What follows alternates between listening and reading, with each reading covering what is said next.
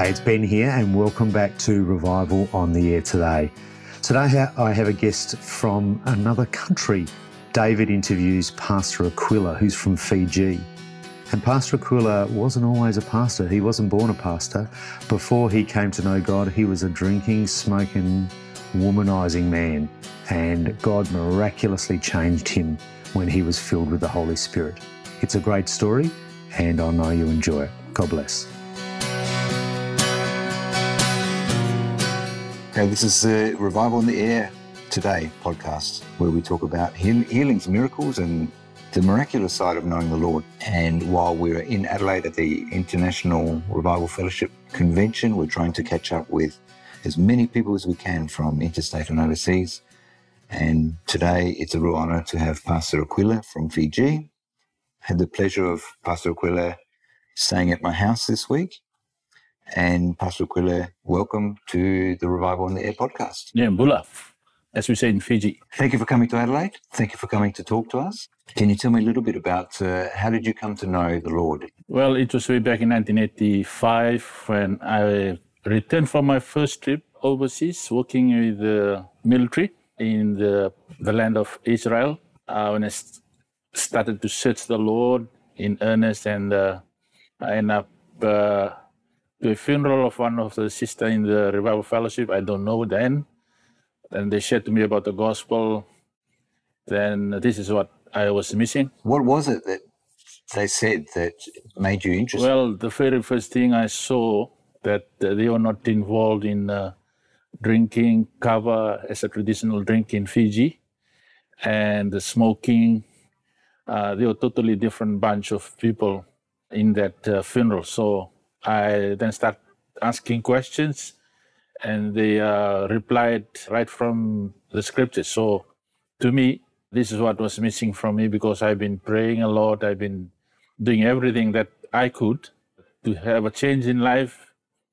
And when they told me that uh, if I receive the Holy Spirit, everything will change. So I followed them after the funeral up until I attended to my first Sunday meeting and it was after that Sunday meeting, I was totally convicted that I need to receive the, the Holy Spirit.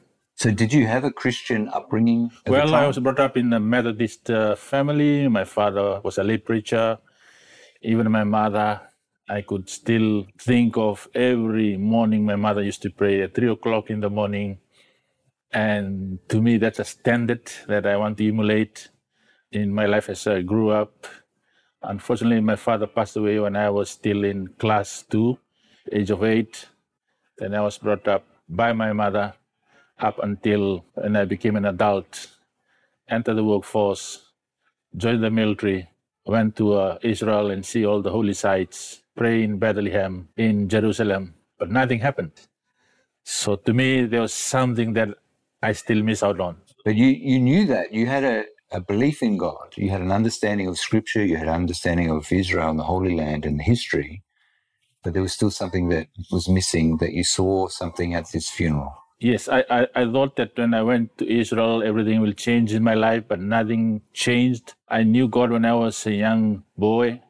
Up until then, then someone shared to me the same scriptures that I used to read in the Sunday school, but this time and I totally believe that uh, Jesus is real, the Holy Spirit is real, because in the Methodist we'll normally commemorate every other day of Pentecost, but uh, telling me that I can be filled with the Holy Spirit just as in the day of Pentecost, that really changed the way I look at the Bible. And I was really looking forward to be prayed upon. So tell me about the first meeting you went to. Well, I went to a Sunday, first Sunday meeting. After Sunday meeting, the preacher preached everything from the Bible. Then uh, after the meeting, they asked me if I want to receive the Holy Spirit. I put my hands up. They prayed for me on the Sunday, but I didn't receive because my mind uh, was thinking elsewhere. And then it took me another few days before I attended the next uh, house meeting. And that's when uh, I totally surrendered my life.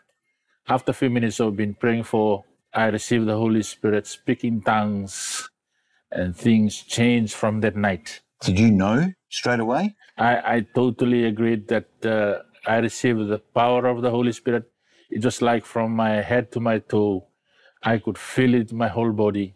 The things that I thought that I couldn't live totally that night, it was taken away from me.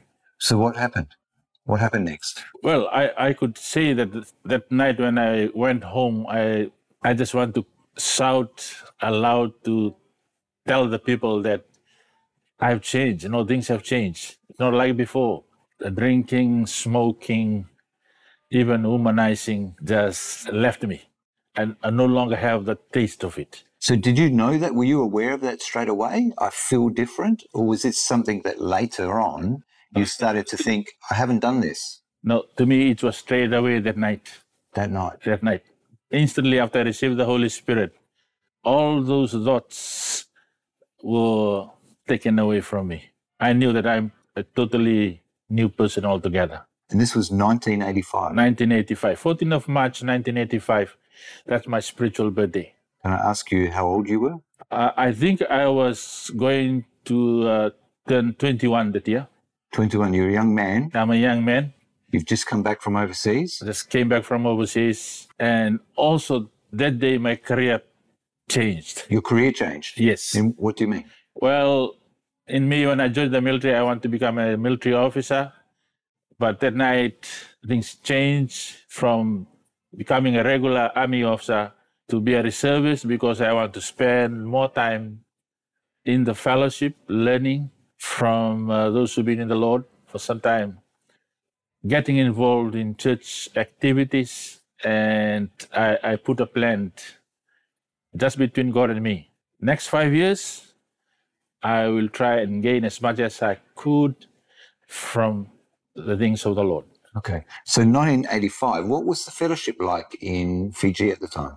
Well, I just remember in Fiji, there were only few uh, fellowship in Fiji at the time, maybe four small centers. Suva was one, Waimbau, Sigatoka, and uh, Levuka. That's all I could think of. And how many people? Was it a big fellowship or Uh, small groups? just small groups, like house meeting sizes, Yes. from 20 to 30. And what did you notice about the the fellowship, the church, compared with your upbringing? You already had a Christian upbringing. What did you notice about the revival fellowship church that was different for you? Well, t- to me, when I received the Holy Spirit, I look at uh, Revival Fellowship as a totally different uh, church. It's unique in uh, how they practice uh, uh, the Bible in their lives. And I was drawn into it. And to me, this is where I belong to. And from the day, I know this is my family. And uh, after a month, I left my natural family. I told them I'm going to uh, go to my new family, the Revival Fellowship. So since then, from 1985, I never regret what I did until today. It's al- almost 40 years. Yeah, I never went back to my natural family. So I totally believe this is the family that God gave me. I got married in the fellowship. I have children, and now I'm having grandchildren. So I just love every moment. When did you get married? I got married in 1992. I met my wife in 1990. How did you meet uh, your wife, Malika? Well, I, I could say it was uh, first love at first sight, even though during those uh, early seven years in the Lord as a bachelor, uh, there were many young girls that came across my life. But because I already made a plan with God, forget about uh, marriage for these next five years. I just concentrate on trying to gain as much as I could uh, from the Word and uh, from doing work for the church. And after I've accomplished uh, that first part of my plan, and I was thinking, well, maybe I should look for a partner.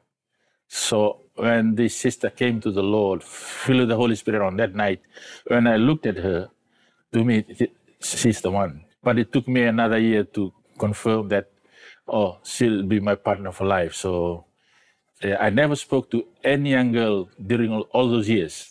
And she was the only one that I spoke to. And she said, yes. So that was it. And you look pretty happy about it. I look pretty happy about it, even until now, as we speak. So You've been in the fellowship for a long time now. You've known the Lord. You've been filled with the Holy Spirit. What are some of the things that have happened to you and to the people around you in that time? Well, I couldn't tell the many miracles uh, that the Lord has uh, performed in my life and also to the lives of those that I came into contact with. Uh, I, I never dreamt that I'll become a pastor one day. All I knew is that to give my my life, my time uh, for the Lord's work. I used to follow the pastors around if they go to a meeting. I, I used to volunteer to carry their luggage and doing all sort of things. But to me, uh, that's the best way I, I, I could learn uh, from those already in the Lord. So I, I gain a lot uh, from following them, listening to them, having conversations. Up until when uh, I got married, I told my wife that we need to move out of Suva, where we both started off, to a new place altogether. So in 1997, we moved to Lambasa uh, to start a new fellowship. My wife and now two small girls. The eldest was uh, four at the time, and the young one was about one year plus. So I could still well remember our first Sunday meeting there in that new place. We all dressed up just like we were going to church with uh, ties and everything. So we followed the normal Sunday meeting process from chorusing right to prayer line. The use of gifts only, so the two of us were using that. And I asked my four year old daughter whether she can be our first chorus leader.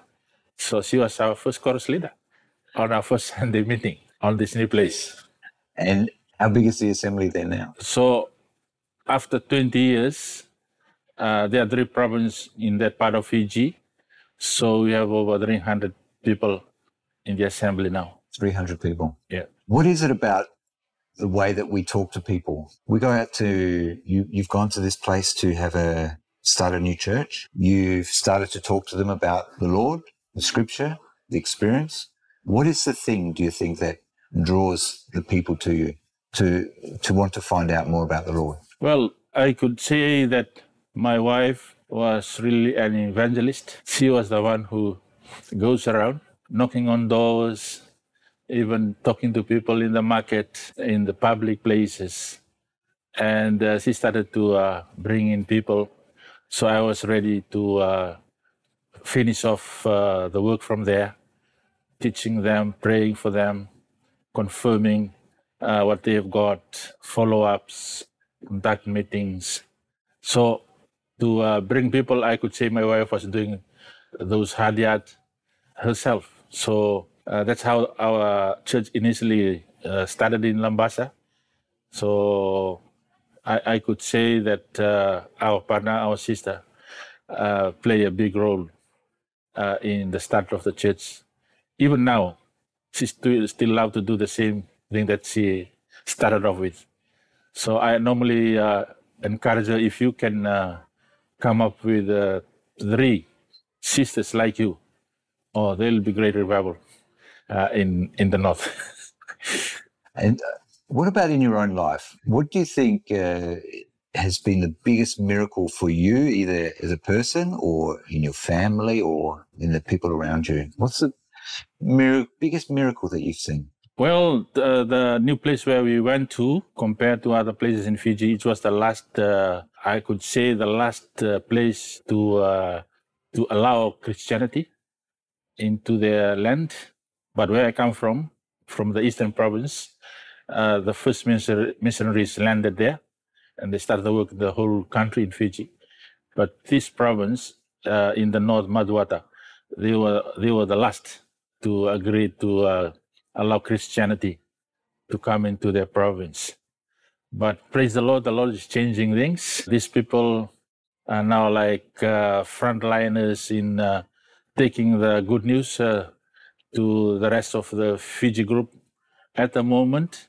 And I could say the Lord performs a lot of miracles in the lives of those who uh, uh, came and repented. Uh, they were suffering from all types of sickness, diabetes. Uh, most of them were just uh, about to die. And, and the Lord resurrected them, get them healed and uh, in some of our villages where we now have the church, it started with a healing miracle.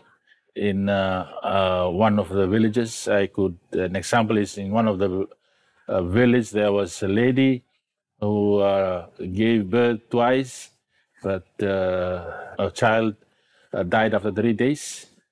On the third occasion, where she was almost nine months pregnant, she was seeking for solution, and she met a sister in the Lord, and the sister told her that to come to church. So on that Sunday, I asked this lady, what's your problem? And she uh, told me the story that even her husband was not ready to buy the napkins uh, because he knew after three days uh, our child will be taken away.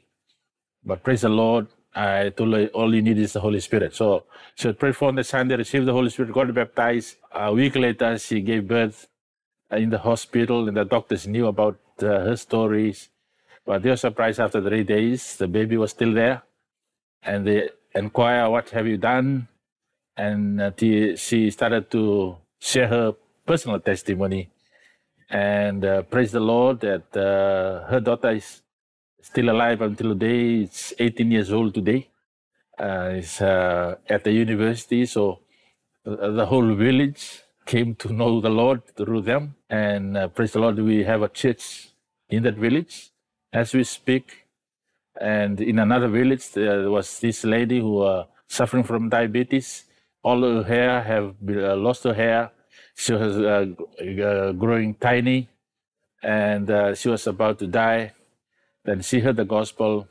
She had been carried to the hall for the meeting, prayed for. After prayer, she could uh, receive the strength that she have lost, and uh, all the hairs have returned back, and she managed to uh, gain her weight again. And to the surprise of the husband, they've been separated for a few months in the same house. They were both, the, the husband was paralyzed, she was suffering from diabetes. So they were just lying in their own rooms and they were just having that conversation for months without seeing each other. So the husband was surprised that uh, the next day the wife was there greeting him. And the husband told, Hey, are you the real, you are my real wife or not? Yeah, I'm your real wife. so later on, the husband also came and received the Holy Spirit and he was healed. So that's another miracle happened in that village. So, right. So when a when a miracle happens, it's not just about one person gets their healing, because you're saying news travels fast. Yes, definitely. News travels fast. So, so people want to be part of uh, what has happened because in almost every village there are people who are sick, and they also need the miracles. They need healings, but at the same time, our answers to them is just allow yourself to receive the power, the power from from God, and, and God will provide you your miracle. The church will not give you miracles. I will not give you miracles it is the power of, of the Holy Spirit. So yeah, we, we started to see these things happen in almost every village that we attend to. So as you know, in Fiji, there are more than 300 islands. So even though maybe 100 are not, uh, but we still have a lot of work to do before the Lord's return. What about miracles in your own life, Well, I was a very sick young man when I grew up in my village. I used to be taken to the witch doctors the witch doctors? Yes, because my parents, even though they say they were church goers, but they still believe in witch doctors. so I end up uh, being saved by witch doctors. I could remember my first trip, before my first trip overseas, my mother took me to a witch doctor uh, just to tell tell her that, oh, I'll be all right. Uh, I will not die in the battlefield. So all I know I could remember that that doctor was smoking, and uh, same time he uh, tell us the, about my life. But when I received the Holy Spirit and I uh, thought of all these things, they were all rubbish, and you know, uh, people were just uh, playing games against one another. So uh, the real miracle, when I was spirit filled, those sickness never came back to me. I got stronger, and even at times I got sick, I just used the praying in the Holy Spirit, and I'm got healed. Even my first uh, child, daughter, uh, she was born as an uh, asthmatic, it worries us as parents in the middle of the night when they cry and uh, short of breath. You feel hopeless as a parent. I feel hopeless, yes. So I could remember one night my uh, mother-in-law was so worried. Uh, she told us, "Oh, she's gonna have, get some hot water uh, to uh, sponge my daughter." But when she left, I, I just sit up, hold on to my guitar, and just play some music. And all of a sudden, my daughter went to sleep. So that was it. So she was totally, she was healed. and, she was healed from you playing, yeah, just playing the uh, songs. Songs. So I, I could remember that song like uh, something to do with uh, a merry heart, do it good like a medicine. Yeah. so. Yeah. So was how old was your daughter then? Well, she was just a few months old. Few months old. But uh, later on in life, she still have that uh, sickness. Then she herself uh, prayed uh, in earnest to the Lord after the day when she received the Holy Spirit at nine years old. That sickness never came back. So was she on medicines? Was she seeing the doctor? Uh, yes, she, she, was seeing, she was seeing the doctor, but after receiving the Holy Spirit, the sickness has left her totally until now. She's over 30 years old. So 30 years old. So that's more than 20 years old. Uh, more than 20 years ago that uh, she received the Holy Spirit. The sickness left her. There's a pattern here because you're saying to people, well, we could pray for the miracle, but let's pray for the Holy Spirit. And then let the Holy Spirit do the job. Yeah. So to me, we can tell people, oh, you can do this, you can do that. But yeah, what I learned is uh, the only solution to any problem is first and foremost, uh, we have to tell them that you need to receive the, the power of the Holy Spirit. So once they're filled with the Holy Spirit, the Holy Spirit t- takes control from that day onwards. And I believe that the Word of God will come alive in, in their in their hearts and minds when they start reading. That's an interesting perspective because some people, if we know someone who's sick, we would say to them, Hey, we will pray for you and we'll pray for the miracle. Whereas you're saying, Hey, let's pray for you to receive the Holy Spirit. Let God fix it. Let the Holy Spirit fix it. I, I think it, it's the way we relay the message to whosoever is uh, seeking for a solution. I normally uh, assure them if you receive the Holy Spirit, you will not be looking for solution elsewhere. So even if a member of the family is sick, you know where to go to. So the Holy Spirit will take control of your situation. I'm not saying that the hospital or the doctor is not uh, good. No, they are there for a reason. But for me, as a spirit-filled believer, I, I totally believe that uh, first thing first. Jesus said in Matthew 6:33, Seek ye first thy kingdom of God and his righteousness, and all these things shall be added unto you. So he knows all our problems, he knows everything that we need. He'll never deny. But if we put him first in our life, love thy God with all your hearts, with all your minds, with all your power. I think that's our priority. Amen. I'm interested, one more question. I'm interested because today I've spoken to people from South Africa, PNG, New Zealand, Fiji. You've traveled around the world. So are there a difference in the way that our culture looks at this in terms of miracles? Because in some parts of the world, there seems to be a bigger acceptance of the Lord being able to do a miracle. In some parts of the world, they don't believe that. And in Australia, there's a lot of people that just don't believe that. But does that change the way that you would talk to people? Would you talk to them in a different way if you were trying to talk to them about the Lord, talk to them about healing? Would you approach it differently, or you just say, no, seek first the kingdom of God? Well, as you say, that uh, everything hinges on uh, culture and traditions. Uh, eh, we need to really understand where they're coming from, and uh, then will help us to start up uh, the conversation about how we get to to the problem that they're facing. I can only speak for my people because uh, Fiji, almost every part of Fiji you go to, they understand, uh, you know, uh, there's a God, they have churches. But what is lacking is the full gospel, the gospel of truth. And sometimes you spend time, you know, digging around the bush, it's not help because they already have an awareness about God. So they only need us to tell them, this is what I think what is lacking in you. Uh, we, we, go straight to the point. And uh, to me, I learned that lesson. You learned it as a young man? As a young man, yes. So once, once you tell them straight, I, I believe this is what you should do right now.